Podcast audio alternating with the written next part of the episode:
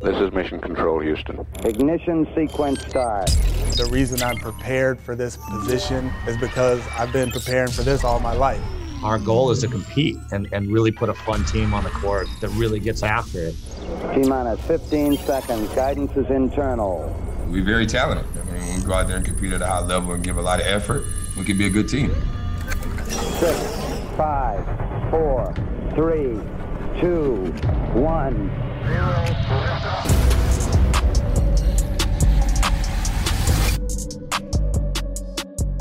What is up, and welcome to another episode of Locked On Rockets, your daily podcast home for everything Houston Rockets basketball, part of the Locked On Podcast Network, your team every single day. As always, I'm your host, Jackson Gatlin, native Houstonian and partner at Apollo Media, all Houston, all original. Be sure to follow along on Twitter at JT Gatlin, the show, of course, at Locked On Rockets, as well as at Apollo HOU. And joining us today, great friend of the show. Been meaning to have him back on for a little while, but things have just been a little hectic. But I'm so happy to be able to ta- talk hoops with a, a, a, a familiar voice, uh, a great Rockets mind, Anthony Duckett of Space City Scoop. Anthony, how are you doing? Doing, my friend? I'm doing good, man. How about you? I would be doing better if the Rockets weren't uh, in an 0 13 slide, but ah. that's just where things are at right now, unfortunately, yeah. for this uh, organization, for this team. But that's what we're here to talk about today. We're going to talk about some of the ways that we'd maybe like to see this franchise either shift gears and remain competitive for the season or shift gears and kind of gear themselves up towards the future of this franchise. And I guess that's as good a place to start as any, Anthony, is I want you to have a, a chance to kind of uh, air out your thoughts. And you know because we've been we've had arguments on this very podcast both for tanking against tanking you know remaining competitive. Um, and i want to know where is your head at as far as this rockets team and how you'd like to see them play out the rest of the season? Do you want them to bottom out? Do you want them to maybe try and uh, you know get back into that competitive drive after the all-star break? Where's your head at well, I mean, for the sake of being a fan and being a proud Houstonian, you know, I love to see some competitive games. Um, so it, it, my initial take was, now nah, let's compete. But then you start thinking, it's like, I mean, is it possible to compete and still tank? I mean, it is. You have enough injuries. It's kind of become like an organic tanking. You know, the Rockets, I, I'm convinced they've been trying to play the last, you know, 13 games. They fought back in some games, and I see some fight in the fourth quarter but it's still, I mean, they're not anywhere close to winning most of those games. So, in my opinion, and then you think about it, it's like on one hand, you'd say, well, if you tank, you only have like a 52% chance of getting a draft pick. So, is it really worth it? Strong enough odds? You know, on the flip side, though, it's like, what are you actually playing for? I mean, yeah, it sounds great to be competitive, but what does that mean? Does that mean a play-in tournament? Okay, great. If you make if you make the playoffs and you're playing against the top seed, do you have a chance in that series? No. So, I mean, it's like, you know, it sounds good to be competitive and see some fight and hustle, which we have seen that. But at the same token, the season's halfway over. You're, you, you know, you're second to last in the West. The only team worse than you is Minnesota, which is going to probably stay the same. Um, it's like you're not really, you're not really going to benefit. There's no benefit from let's go out and, and fight and you know try to make the play in tournament. Uh, first of all, like I said, you're not going to have a shot in the postseason series if you make the postseason. And then secondly, your draft pick that you would get is going to be much much worse, you know, than than it would otherwise be. So my thoughts are that again, I'm all for competitiveness, and I'm not saying that these, you know these guys are professionals. You don't make it to the pros without being, you know, very competitive, prideful but at the same token, you're not really benefiting by winning the last half of the season. So my thoughts are I would rather. And then on, t- on top of that, we don't know how teams going to look with after the trade deadline. You're going to have some trades. You know, you don't know what players you're going to bring in. If you bring in additional players, we've heard the Rockets prefer players over picks. You know, it takes time to mesh, takes time to gel. What would be healthy, and that's another component of it. Is you know, if if Christian Wood, I'm all about preserving that guy's health right? Um, if us, you know, being competitive is gonna have any kind of effect or impact on his health, his ankle, anything like that, I'd say it's just not worth it. You know, let's just again, you know, fight a little bit whatever we've been seeing the last, you know, 13 games. They are trying, but at the same token, you're not you know, you, you're not anything close to winning these games. A lot of them are 20, 20 point loss, double digit losses. But on top of that, you don't really gain anything by trying to win these games. That that's um, more or less kind of the same line of thinking that I originally found myself on before I fully bought into the dark side and the full-blown tanking side of things because I I illustrated just like you did with the terminology of saying an organic tank because it's not like they're they're actively going out there trying to lose games. They are going out there trying to win. They just are at such a talent deficit with the injuries, with the inconsistency in the lineups, uh, just so much adversity that this team is faced with right now. And then you know they catch themselves in this um, kind of this crossroads where they've got you know the the mix of veterans who probably don't really want to be here you know hashtag guys who who want to be here mantra yeah. from John Wall but eh, they've got the mix of veterans who would probably rather be act- actually competing for a chip elsewhere they've got the young guys who would would love to be getting consistent minutes on a nightly basis but they're dealing with you know having these veteran guys who are stuck playing in front of them because of some you know, out of some level of respect from Coach Silas or just because the team actively, you know, doesn't actually want to be losing these games. There's a lot of stuff going on with this team. And like like you pointed out uh, a couple times in there, I struggle to see where the benefit is now from salvaging the season. You know, originally when we saw them on that six game winning streak, when things were starting to look up, when they looked like a number one defense in the league, there was a reasonable expectation that that team, had they remained healthy, um, that team could have been somewhere in the you know six to eight range of the playoffs, and I still legitimately believe that that had they stayed healthy and been able to continue to mesh, the offense probably would have started started to look a little bit better, and they could have conceivably become a you know lower seeded playoff threat and, and actually made a push this season and you know had had a good run of it right? Be kind of that underdog story in the playoffs. But we're so far removed from that now that I just don't see the reasoning to really push for that or you know to push the envelope for that outcome this season. And I think you bring up an excellent point Anthony about uh, about Christian Wood's health, right? Is, you know,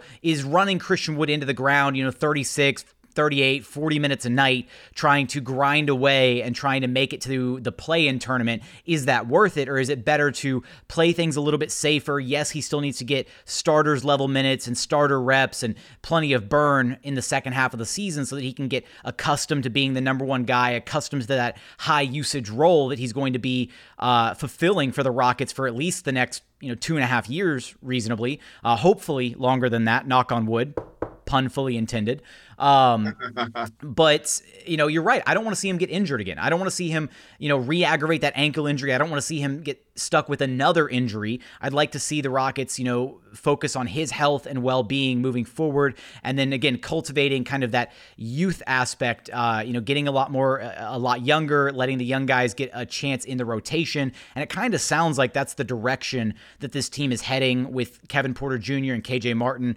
reportedly joining the team uh, after the G League bubble is complete. Uh, so that'll be great to see them uh, see KJ Martin back in a Rockets jersey, see KPJ in a Rockets jersey for the first time. But uh, we, we we did this podcast. We're doing this podcast to address some of the trades because we are three weeks as we're recording this on Thursday evening. We are exactly three weeks away from the NBA trade deadline of March 25th, and so we are going to be discussing trades that you have come up with on Twitter. We're also going to address uh, some hypothetical scenarios that have also been prevalent on Twitter over the last you know 24 to 48 hours, and we're going to get there in just one moment after a quick message from our friends friends over at betonline.ag. BetOnline is the fastest and easiest way to bet on all of your sports action. Football might be over, but NBA, college basketball, and NHL are all in full swing. And hey, speaking of full swing, MLB is right around the corner. BetOnline even covers awards, TV shows, and reality TV. You can get real-time, updated odds and props on almost anything that you can imagine. BetOnline has you covered for all the news, scores, and odds. It is the best way to place your bets, and it's totally free to sign up. Head over to their website and use promo code Locked On. That's L O C K E D O N to receive a 50% welcome bonus on your very first deposit. Again, that's promo code Locked On for a 50% welcome bonus on your very first deposit. BetOnline, your online sportsbook experts. And continuing on here at Locked On Rockets, your daily podcast home for everything Houston Rockets basketball. Did you know that you can get more of the sports news that you need in less time with our brand new Locked On Today podcast? Peter Bukowski hosts Locked On Today, a daily podcast breaking down the biggest stories with analysis from our local experts. Start your day with all the sports news you need in under 20 minutes. Subscribe to Locked On Today wherever you get your podcasts. Now, continuing our conversation with Space City Scoops, Anthony Duckett. So, Anthony, you actually kind of brought this up the other day on Twitter, so I want to address this and a couple other topics before we dive into uh, our our Twitter trade suggestions, and maybe we'll even uh, pitch a couple of our own ideas uh, in the third segment. But you suggested the idea of you know, or brought up the idea of selling high on John Wall. And I want to kind of give you a chance to elaborate on that. Did you have any specific trades in mind, or is it just because of how well he's played this season? Do you see his value kind of at an all time high right now? And you're thinking maybe it would be the right move for the Rockets to try and, and find a partner for him this deadline? Where's your head at regarding that? So, my thoughts were I always thought coming into this season that you know, obviously it had been two years since Wall had been, you know, on the court. But I always thought that it was going to take him, you know, this for this season, I did not expect him to be at 100%. First year back from being away from so long, then a leg injuries, a guy who's, you know, so much game based on athleticism, quickness, things of that nature. So I didn't expect him to, I didn't expect much, I should say, from him this year. My thought was always that it would probably take at least, I guess, the end of the season, depending on if we got lucky or possibly even next year's trade deadline to be able to trade him. But what we say from John Wall this year, he's actually played really well. Uh, obviously, he's not a great three point shooter, but he's shot decent for, I guess, what we should expect from him. We see him attacking, driving to the rim. He still has the same athleticism, speed, quickness, burst, all that. He's still fighting in all these games. You know, he's competitive. Um, and I just started to think to myself, what would be the difference in trading him now? If, if you're on the camp of let's trade him, and I know there are some that say let's keep him around, right? I get that. Um, KPJ, Wall, and Wood, or whoever we get in the draft. You know, I understand that that that, that could be a good, straight, a really strong nucleus. But at the same token, if we acquired him to, you know, pull a CP3 OKC last year, get his value up, and then flip him, then I feel like he's pretty much done enough so far to do that. What's the difference in trading him now versus trading him at the end of the season? What we've seen from him so far this year, he's been pretty good. He's played well. So I, I don't think the asking price changes much from now to the end of the year. That from a salary standpoint, his contract's bloated. We know that. Um, but that's going to be the case regardless. It, it's not going to be any easier from a contract standpoint to trade for him or trade him in you know three four months than it is now. So the uh, the logic. I guess it depends on what you can get for him, um, what he actually wants to do as well. Maybe he feels like he wants to continue. He, he's taking on the role of a vocal leader, right? Um, maybe he wants to continue to get his value up through the rest of the season. And frankly, on a team that's probably going to be tanking, that would be really good for him to get his numbers up, things of that nature. But at the same time, if that happens, is he going to be more desirable in four months than he is now? Because he played well the first half of the season, frankly. So what difference does that make to trade him now or later? I guess that's kind of my logic is I didn't expect him to to play as well so quickly into the season. And considering that there are some teams now again the salaries will make it tough, you know, depending on what team we're talking about. I think the Clippers would be great with John Wall, but don't know who they would trade, you know, to get him. Um the sal you know, the value that John Wall could bring to a contending team or a team that thinks that they're ready to contend, I think is, I mean, cannot be understated. But at the same token, I guess it depends on what what he wants and what the Rockets want to do. More importantly. You know, I think there's a really interesting. You bring up the Clippers as one of those contenders that could absolutely use John Wall's services. Now, the issue there is is matching the salaries. That's that's the toughest part. There is John Wall does have that bloated contract, but you look around the league and of the available elite guards in the league, or specifically elite point guards in the league, maybe Kyle Lowry could potentially be on that trade block. Um, I still think that he is probably. I'm more so in the camp of I think he's going to retire a Raptor.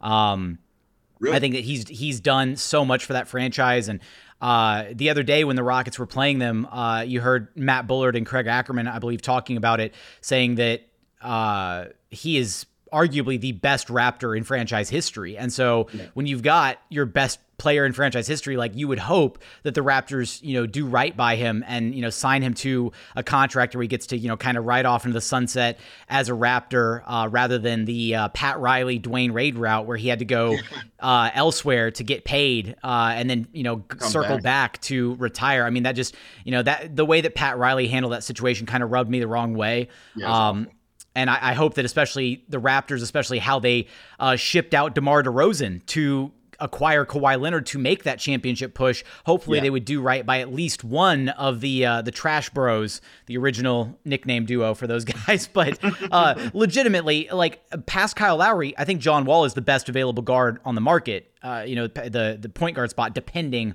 on what the Raptors do with him, and I think that. Yeah. The Celtics are actually a really interesting landing spot potentially for John Wall. Yeah. Um, because they would be able to get out from under the Kemba Walker deal. Um, because that would be that would have to be the contract matching spot is the is the issue is you'd have to include right. Kemba Walker to absorb the the just gigantic bloated contract of John Wall. But then they've got a mix of some of those you know younger interesting guys. They've got Aaron Nesmith. Uh, they've got you know Grant Williams. Uh, they've got uh, Semi Ojeleye, Carsen Edwards. There there's a there's a handful of guys who could be really, really interesting as like sweeteners in that deal. And then depending on if Ainge is willing to throw in, you know, a draft pick or two, you know, a, maybe a first couple seconds or something to that effect, um, then maybe it becomes one of those situations where you are effectively able to flip John Wall into something more. Now, because of the Kemba Walker deal and how bloated that contract is, um, I feel like the uh, the return for Wall would have to be much greater than just that one draft pick and like one promising young player, but that's at least yeah. a workable permutation of a John Wall trade.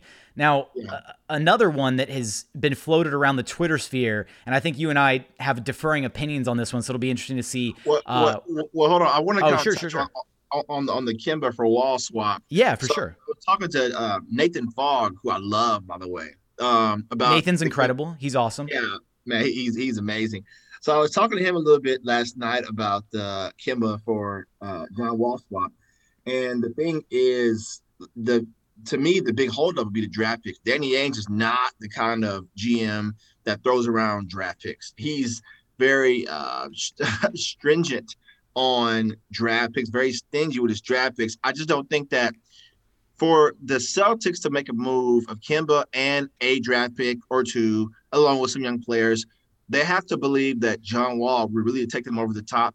And I just don't know if they believe that that he will be worth them giving up those draft picks because that's not Ainge's mo at all. You're and you're absolutely right on that. You know, he he definitely likes to sit there and hoard his assets. But I will counter one more before uh, just, uh, and I feel like this is a great little rabbit hole we found ourselves in. How many times now has Ainge kind of gotten a little too greedy or you know not given up the not not been willing to give up you know a, a, pick or two or whatever in a trade and lost out because of that. Think about you know the fact that he lost Kyrie uh, for for nothing. Think about the fact that he lost Gordon Hayward uh, for you know essentially he could have had the the the Miles Turner package and and had to yes, settle with the Hayward situation. So he's gotten greedy multiple times. And so I think maybe there's an argument to be made that he might be at this point where he's messed up a few different uh, opportunities now, been a little too greedy, and maybe he could view this, you know, if the Rockets are kind of perusing the John Wall trade market, um, maybe he would view this as an opportunity to finally unload some of those picks and really make more of an an all in move because you look at what John Wall has been able to provide the Rockets this year, and offensively, I feel like he's a comparable talent to Kemba Walker um, based on what he's done this year in, a Rockets jersey. But defensively, he's such a huge upgrade, uh, you oh, know, oh, yeah. at that guard spot, and that would really launched the Celtics from, you know, kind of fringe contender in the East um, to that upper echelon where the the 76ers, the Nets, and the Bucks kind of find themselves at the top of that Eastern Conference. Uh, and they need something. They need a change of scenery because right now they're kind of, you know, in this awkward spot where they've had a bit of a rough start to the season. So maybe John Wall could be that that added push uh, to really get over that hump. And the crazy thing is, if I told you that Kemba Walker and John Wall were the same age, would you have believed me? I would not have. Kemba, for some reason, I perpetually think Kemba Walker's like super young. Like I think he's yeah. still like 25 and he's 30 and John Wall is also 30. So it's like they're not. It's not even like they're getting baby face. He has a baby face. I'll, get, I'll give you that. Yeah. So it's not even like they're getting like substantially older. They're swapping two guys that are the same age. And yeah. in the Rockets' case, they're taking on another a bad contract. And so ideally, they'd be taking on the future draft assets and, and you know maybe one or two young players in return to do that and to give the Celtics you know reasonably a better third option for them and a better fit at that third option spot behind Tatum and Jaylen Brown to really make a push uh, in the Eastern Conference. So uh, I think that was a. I, I appreciate the uh, the back and forth there, Anthony. I feel like we really uh, tackled that topic well, but we've got to talk about this uh, this Montrezl Harrell p- potential trade, Montrezl Harrell for PJ Tucker. And I want to do that in just a quick moment after we get in a message from our friends over at Blue Chew. Blue Chew is making waves and bringing more confidence to the bedroom. Blue Chew is a unique online service that delivers the same active ingredients as Viagra and Cialis, but in chewable form and at a fraction of the cost. Blue Chew's tablets combat all forms of ED and can help men gain extra confidence for when it's time to perform. Blue Chew is an online prescription service, so no visits to the doctor's office, no awkward conversations, and no waiting in line at the pharmacy. And it ships right to your door in a discreet package. The process is simple. Sign up at bluechew.com, consult with one of their licensed medical providers, and once you're approved, you'll receive your prescription within days. The best part, it's all done online. So if you could benefit from extra confidence when it's time to perform, visit bluechew.com for more details and important safety information. And we've got a special deal for our listeners. Try Blue Chew free when you use promo code LOCKED ON at checkout. Just pay $5 shipping and handling. That's bluechew.com, promo code locked on to receive your first month free. And we thank Blue Chew for sponsoring this podcast. And final segment here at Locked On Rockets, your daily podcast home for everything Houston Rockets basketball, chatting with Space City Scoops site editor, site expert, Anthony Duckett.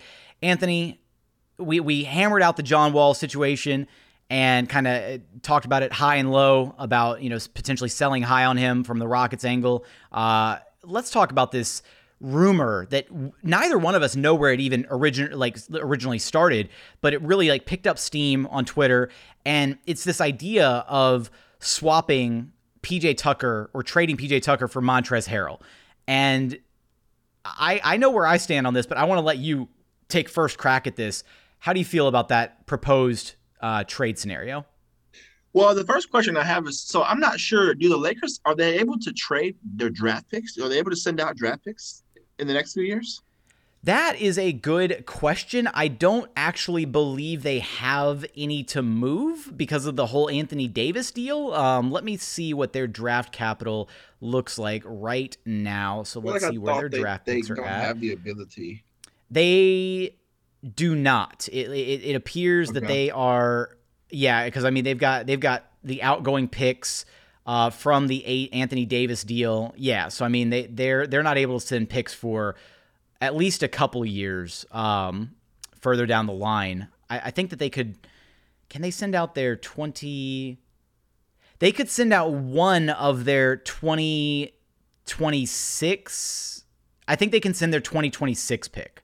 Yeah. Okay, so so basically reason why I asked that question is because Montrezl Harrell he signed a very team friendly deal with the Lakers with a, basically a one year player option, which we all know if he's traded he's going to exercise the player option, opt out and get paid in the offseason, right? So to me, if you're going to trade for Montrezl Harrell, knowing that he's probably not going to be here after the season, you have to have something else that makes it worth it to do, right? So getting a first round draft pick would be great, but the Lakers would have to uh, they have to send out find a player to send out to get a first pick, first round pick at least to send to us. And I just don't know that A, they're going to do all that if they're losing Harrell. And B, I don't know that they have the pieces to trade for a first round pick. I mean, I guess maybe you say Horton Tucker, but again, I don't know if someone's going to get a first round pick for him. So if it comes down to a straight swap of Harrell for Tucker, I mean, I don't really see the value of that, especially if you know he's going to leave here. Now, if you can somehow get a commitment or, you know, uh, I'm not sure how that would even be possible, but if if I have belief, if you have belief that he's going to be here longer than just the end of this season, then yeah, I say okay, go for it. But from the Lakers standpoint, that to me would make them go backwards. I mean, you're placing Montrezl Harrell, who's obviously not nearly the defender that PJ Tucker is, even even in, in a diminished role. Tucker's not the same defender that he was two years ago, um, assuming that he's not. Uh, Harrell obviously brings a lot more energy, a lot more hustle, right? His offensive game is not even anything close. I mean, he's leaps and bounds better than, than PJ. I just think that Harrell can do more for that Lakers team. Now, I've seen a lot of Lakers fans on Twitter, especially especially ever since this thing went viral today, saying that well, Harrell is not, you know, he's not a great defender and he doesn't play well in the playoffs. So I mean, if you believe that the Lakers believe that, then I guess from their standpoint it makes sense. But in my opinion, it's not really a trade that really is logical for either side. It's definitely I I I push back on that to an extent because like I I side a little bit I guess with the uh, the camp of the of Lakers fans, which makes me feel dirty to say, um, siding with Lakers fans. But I, I, can see why you know a contending team like the Lakers would be would place more value in a PJ Tucker than they would a Montrezl Harrell, especially when you get to the postseason, because Montrezl Harrell is a little bit I don't want to say redundant to have out there, but you know the Lakers were at their at their best and they were the most elite when they were running AD at the five spot.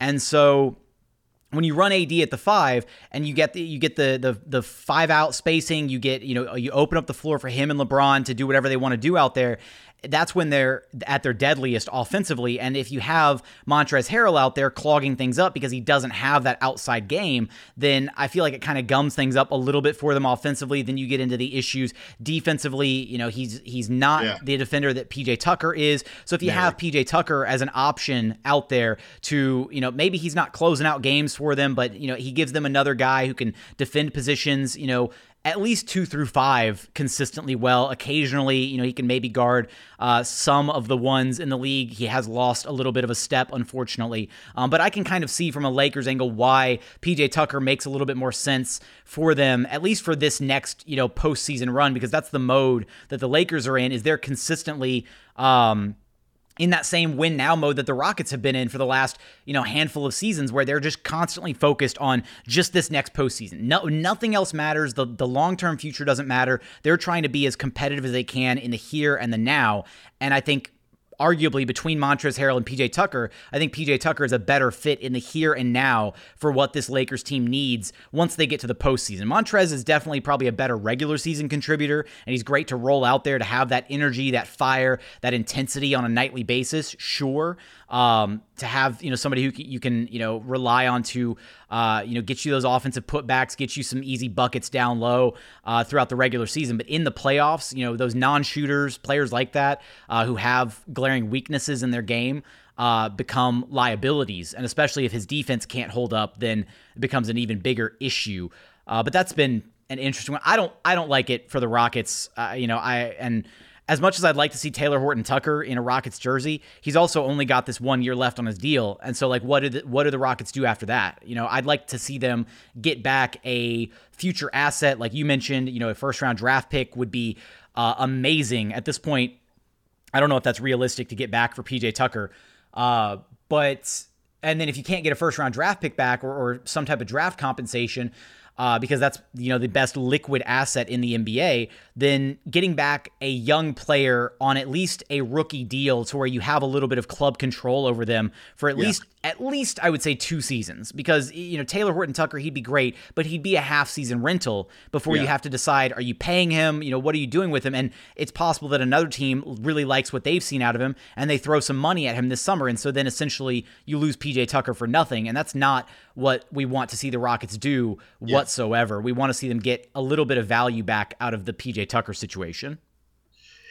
Yeah, I mean for sure that uh, the Lakers, the Lakers moves that's got some complications. Um, there are some other interesting rumors, or at least reports, as it pertains to Tucker. I saw the Utah Jazz had interest in PJ. um, what are your thoughts on that? What they could offer? I mean, as far as the the other offers that are floating around out there, obviously the, the Utah Jazz is an interesting one. I need to pull up their their roster to be 100% sure because I don't want to miss a name. Uh, so give me two seconds here because no I am scrolling. I mean, you got to so, carry I mean, the show for a minute. Yeah, yeah. So, I mean, from my standpoint, the reason why I was intrigued by that is because I don't see what they can offer. I mean, they'd have to give up Royce O'Neale, which would not be worth it for them. Um, or they could include several of the young guys that they have, you know, uh, Niang, um, and several other other young guys they have. Also, not sure that that would be worth it for them. Um, or they could include favors, which I, I guess favors would probably be the most reasonable or most practical for them. But from the Rockets, do I want Derrick Favors? You know, I'm, I'm not sure that I do. I thought it was really interesting that they had interest in PJ because, like I said, I don't really see that happening or why they would feel they have a need for him. I mean, I, I scroll through Jazz Twitter every now and then.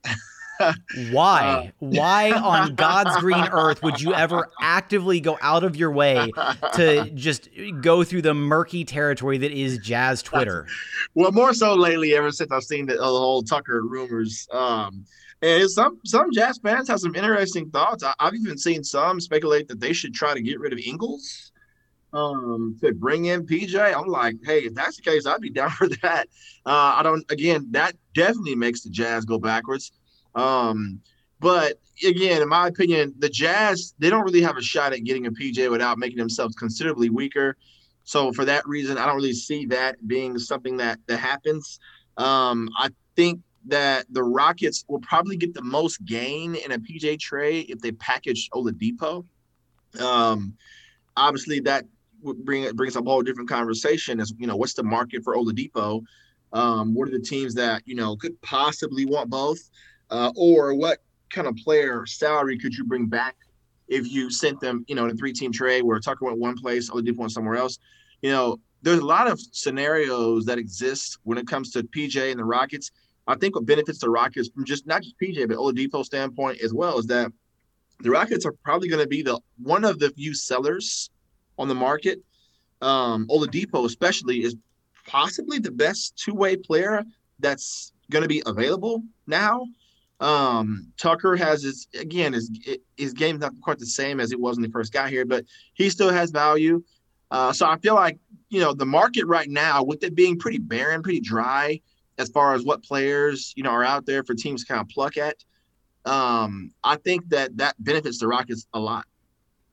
You know, and you bring up from just to circle back to that that initial question that you had for me as far as the Jazz are concerned. They're one of the few teams that it feels like are in complete control over their draft capital for you know the the the foreseeable future. So they're a team that conceivably, with how well they're playing right now, how well they're meshing, um, I could maybe see them being willing to give up, you know, to you know, one of their uh, first round draft pick, seeing as how it'd be a very late first round draft pick, at least this season, especially um, with how well they're playing. But uh, I, or I take that back. They don't have their first round draft pick this year. My apologies. Um, so, but maybe a first round draft pick from the Jazz because they're kind of uh, running on all cylinders and playing some really elite basketball and uh, reasonably you'd expect them to continue to you know play this way for at least the next season or two. Uh, so maybe they'd be willing to take a flyer on PJ Tucker uh, and give up a, a, late first for him.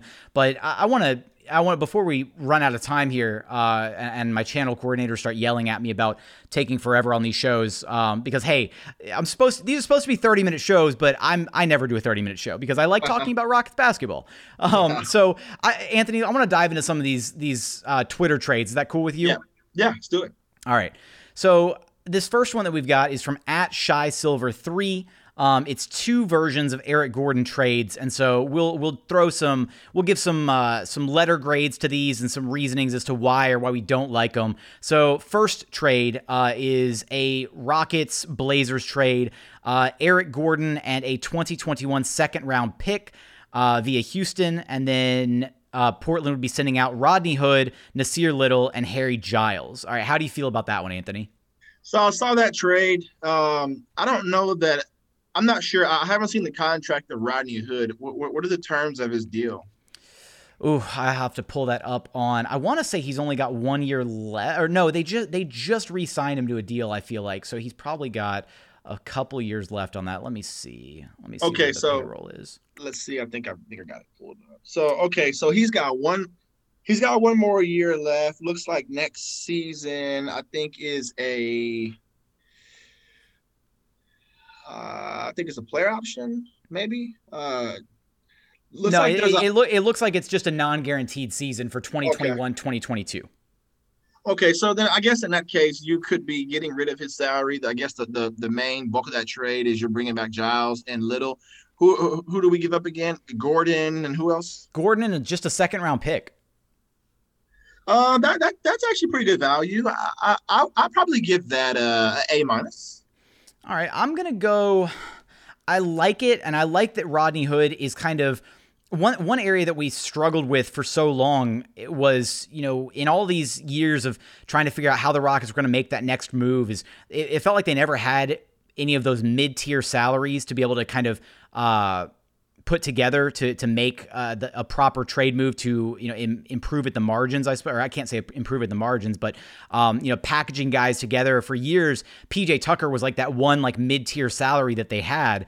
Um, and so I like that Rodney Hood's floating around that $10 million a year mark. I feel like you could, uh, you know, reasonably combine that or utilize that elsewhere uh, in a trade for another kind of mid-tier salary type guy uh, further down the line. So I like that, and I like Little, I like Giles. Um, I don't know if necessarily Portland would be all in on this deal, um, but from a Rockets angle, I like it. I'd give it a B plus. And the other Eric Gordon trade that we have from Shy Silver 3 uh, is Eric Gordon by himself to Memphis for Gorgui Dieng and Desmond Bane. Um, I don't think Memphis says yes to this. I think they they hang up the phone like immediately. yeah, I mean that they will be giving up uh, considerably more than they will be bringing back, especially on an expiring deal. Also, have to figure that you know, there's not going to be much of a chance that Tucker would, would re up there.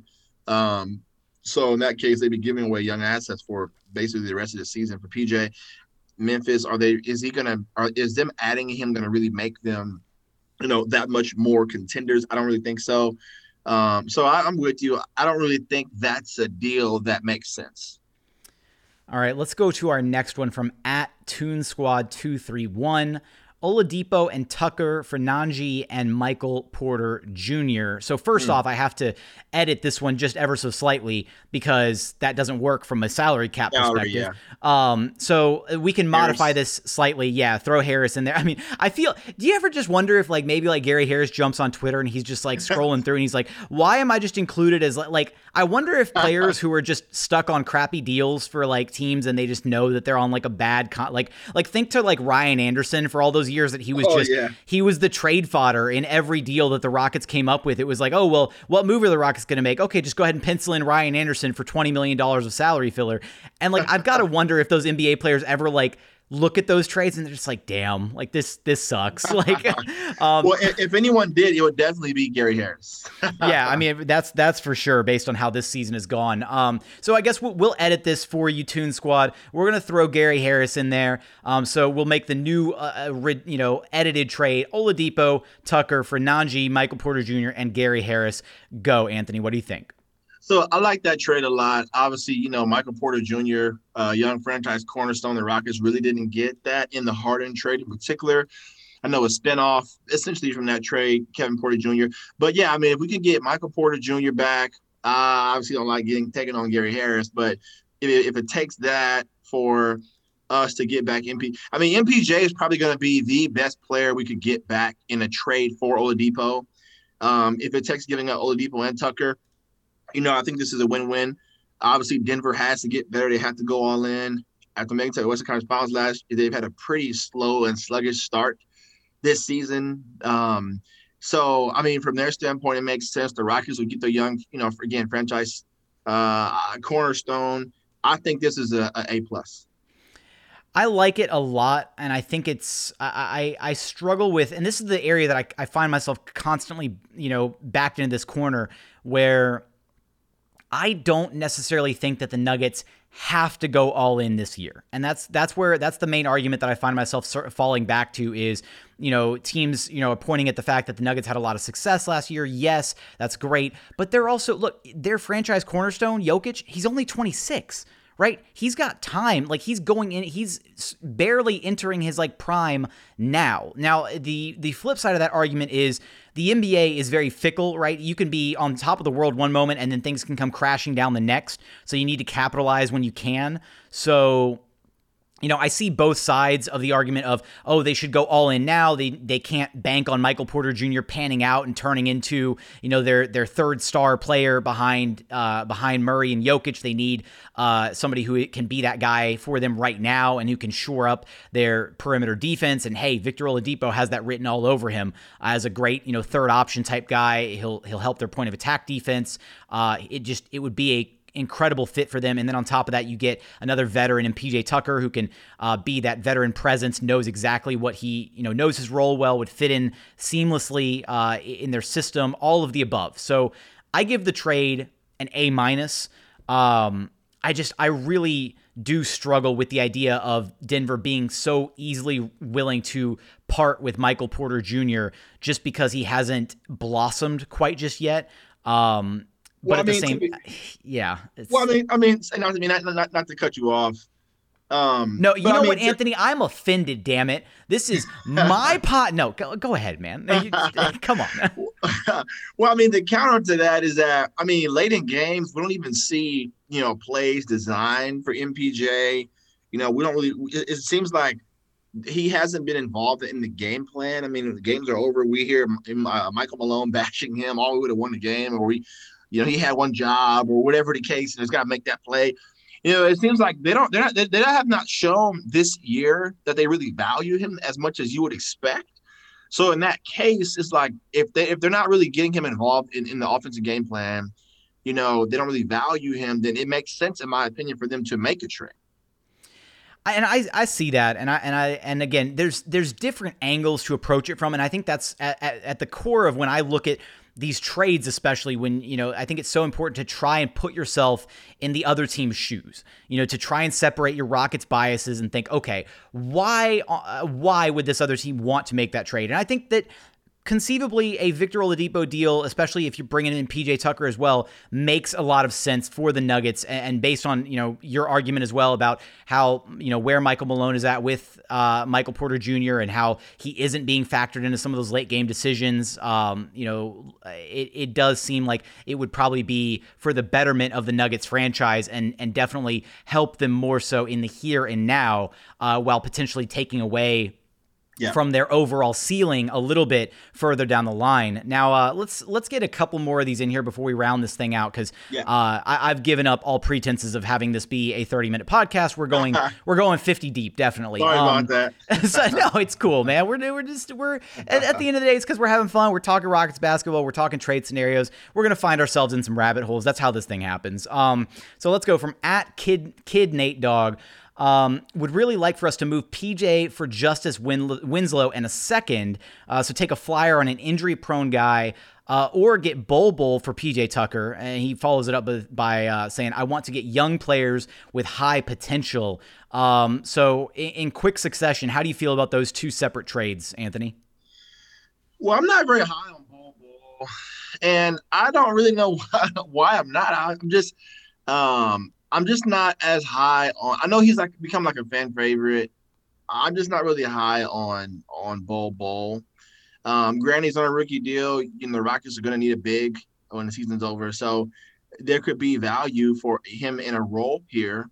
Um, I'm just not really a big big fan. Now Winslow is interesting. I haven't really seen his numbers uh, from this season of what he's doing or how how he's playing um, in Memphis. Uh,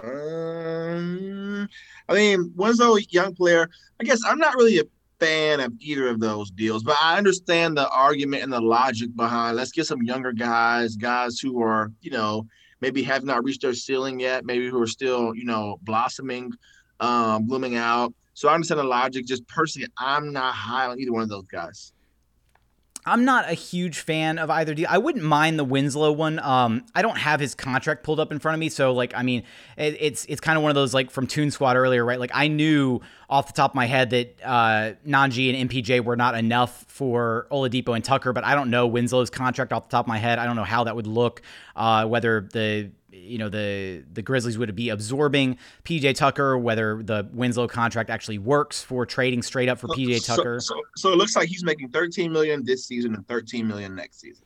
Ooh, okay. Um, in that case, I don't even know about all that. Um, I mean, he gives them that would be another like kind of mid tier salary type deal. Um, well, so let me take it back. Let me take it back. There's a club option looks like for next year. Club option. Okay, all right, that makes it so club control. That kind of helps a little bit. Um, I don't know. I kind of you know I'm gonna go like C plus on both of those, like because I, I understand where the logic and the reasoning comes from, just like yourself, Anthony. You know, wanting to get younger, wanting to you know kind of take some flyers, um, but at the same time, there's a world where letting PJ Tucker just walk for nothing isn't the end of the world. I still firmly believe that the Rockets are going to get something of value back for him, but taking a flyer on a guy like Justice Winslow, especially at that dollar amount uh, on that level of contract, um, it just doesn't seem like the smartest decision for me. Um, so I'm gonna I'm gonna I you know if, if you were asking me if I was going to buy or sell that trade, I would I would sell that. I don't I don't want I don't want to take part in that one. Um, let, us go let's go one more here to round things out. Um, do do do. Let's see. Come on, I know we've got. It. Oh, let's go. Let's go with a good one from our from our good buddy Lashard Binkley. Um, let's go. He suggests Collins, Collins Snell, and Dunn for Oladipo and House. How are you feeling about that one? So that's a deal that I, I would do. Um, I guess the question would be, how does Atlanta feel about Oladipo? I thought that there was friction between him and McMillan in Indiana or maybe there wasn't. I just know that he wasn't happy there. I don't know exactly why he wasn't happy there, but uh, I mean, yeah, if we can get that trade, I'd say let's do it. I like Collins. Uh, you got to pay him, granted, obviously, uh, but for the asking price of House and Oladipo, I think that that makes sense for Atlanta, um, and it also makes sense for us personally. So I was give it an A plus on my side. What do you think about that trade? I honestly think it's an, an A plus trade as well, which makes it the first trade that we both graded at the same level. Um, I honestly think that from a Rockets perspective, I think they'd honestly still have to give up even a little bit more. Um, I, I, think they'd have to throw in potentially a draft pick, uh, you know, in that trade because at the end of the day, John Collins is a guy who, even though the the Hawks are probably not going to want to pay him this summer, um, he's a guy that if if the Hawks are going to play ball with anybody at the trade deadline, it's very similar to the Rockets playing ball with anybody with Victor Oladipo, where you make the argument, well, why would anybody trade for Victor Oladipo when they could outright sign him this summer? It's because, hey, you then have control over him. You have his bird rights. You have the you you have a, a, a, leg up on the competition. Same deal for John Collins. Is you know, yeah, the Rockets could potentially just let Victor Oladipo and PJ Tucker expire and throw money at John Collins this summer without having to you know burn any assets for him, or they could just trade for him now and then be the be the team with a leg up on the contract negotiations this summer in the first place. So I think there's just you know, I think the the, the Hawks are going to be understanding in that regard uh, as they're entertaining any potential John Collins trades and are going to want back something of value past Victor Oladipo. Um, even though they're getting two rotation guys in Victor Oladipo and Danuel House Jr., um, I feel like they'd still have to throw in maybe a draft pick to uh, kind of grease the wheels a little bit on that trade. But I like it. I think the idea of a Jae'Sean Tate, John Collins front court, or Jae'Sean Tate, John Collins, and Christian Wood, Christian Wood front yeah. court. Uh, how could I forget Christian Wood's name? I'm just a I'm just a casual. Um, how how could I forget his his name and all of this? But yeah, a front court of those three guys for the foreseeable future for the Rockets, and then you know KPJ potentially panning out to hit some of his potential. That would be a really exciting team for the coming uh, you know years for this uh, Rockets team. Well, the question I have for you is: so you mentioned having to include a draft pick maybe on a Rocket side. I mean, if you have to do that, would you still do the trade? I think I would. Um, now it would, I, you know, depending on which draft pick we're including, like, are we yeah. including the Milwaukee pick? Are we including one of the Brooklyn Nets picks? Uh, you know, uh, depending on which pick is going out, um, are they asking for one of the Rockets picks that the one of the few picks that the Rockets still have? Like, I mean, which pick are they asking for? I guess it, it becomes kind of some of the nuance, and that's the crazy thing with all these hypothetical trade scenarios and whatnot that we hash out is you know, we've uh, the the pick scenario gets really murky because then you can go so many different ways with picks yeah. and then the pick protections and all this stuff. But ultimately, if the asking price was just a general, you've got to throw in a first somewhere, right? I would absolutely do it because I think John Collins is easily that talented and gives the yeah. Rockets a really dynamic front court moving forward. Yeah, for sure. Yeah. Again, to me, if we have to include a draft pick, I'd say let's do it. Um, because I mean, not only Collins upside, not only what he brings on the court, uh, so young. Um, that to me, if you compare him, Christian Wood, Jae'Sean Tate, like you said, I think that would be great for the Rockets, but especially for the asking price of House, who has one year left on his deal, been up and down, especially this season, um, and Oladipo, who you know you're going to lose or get rid of, I would say, anyways. All right, and I'll tell you what, we've got one more here that I, I want to throw out just because it looks a little, it looks kind of interesting, so I want to hear your thoughts on it. Um, and which means we might be going for the mythical hour long show. Um, so this is from uh, it was suggested by at Don Knock who who tagged somebody else to throw in their trade idea. So at Trey K Line. Um, so the trade is a three-team deal involving the Rockets, Celtics, and Nuggets, and that's why I, th- I thought this was interesting. I like this permutation. So the Rockets walk away with Michael Porter Jr., Bol Bol, and Gary Harris. The Celtics walk away with Victor Oladipo, and then the Nuggets walk away with Danuel House Jr., Aaron Nesmith, Eric Gordon, uh, two first, first rounders from the Rockets, the Portland first rounder and the Milwaukee first rounder, a first rounder from the Celtics, and then the other first rounder from the Detroit Pistons. So three first rounders from the Rockets and a first from the Celtics for the Nuggets. How do you feel about this one, Anthony? So I saw that trade. Uh, I just think that's so much to give up. I, as we we discussed, obviously about Michael Porter Jr. Um, when I, am high on him, but I mean, it, in that trade, we had to give up. It was Gordon. I think it was. He said two first round picks. Uh, three three first round picks from the Rockets. The, Port, the Portland, the Milwaukee, and the Detroit pick. Yeah, I mean, three first round picks and Eric Gordon for Michael Porter Jr. I think is a bit much. Um, again, I, I, love his game. Can you put but... some respect on Bol Bol's name, please, sir? I mean, it's not just him. No, I, I, I, I hear you where you're going. It's, it's a lot of draft capital. Yeah, I mean, in my opinion, that that that's three first round picks for Porter Jr. You lose Gordon as well. Um, which I'm not opposed to losing Gordon, but I just think that giving all that up is just too much.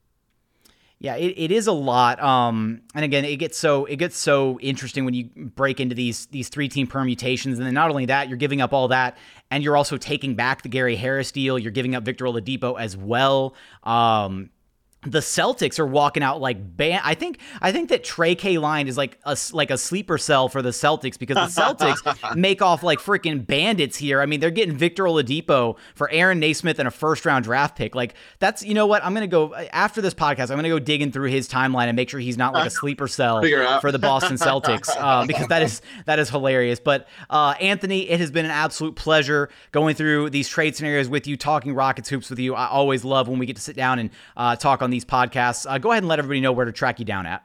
Yeah, you can find me on Twitter at a underscore duckett. Um, that's D U C K E T T. Uh, also, as you mentioned, you know, I'm a site expert for Space City Scoop. So uh, check us out. All right. As always, Anthony, really appreciate you taking the time to come hang out and talk Rockets hoops. Likewise, always enjoy it. All right. For today's episode, hopefully you enjoyed our visit from site expert from Space City Scoop, Anthony Duckett. But for today's episode, that is going to do it. As always, thank you so much for listening, and we look forward to having you back right here at Locked On Rockets, your daily podcast home for everything Houston Rockets basketball.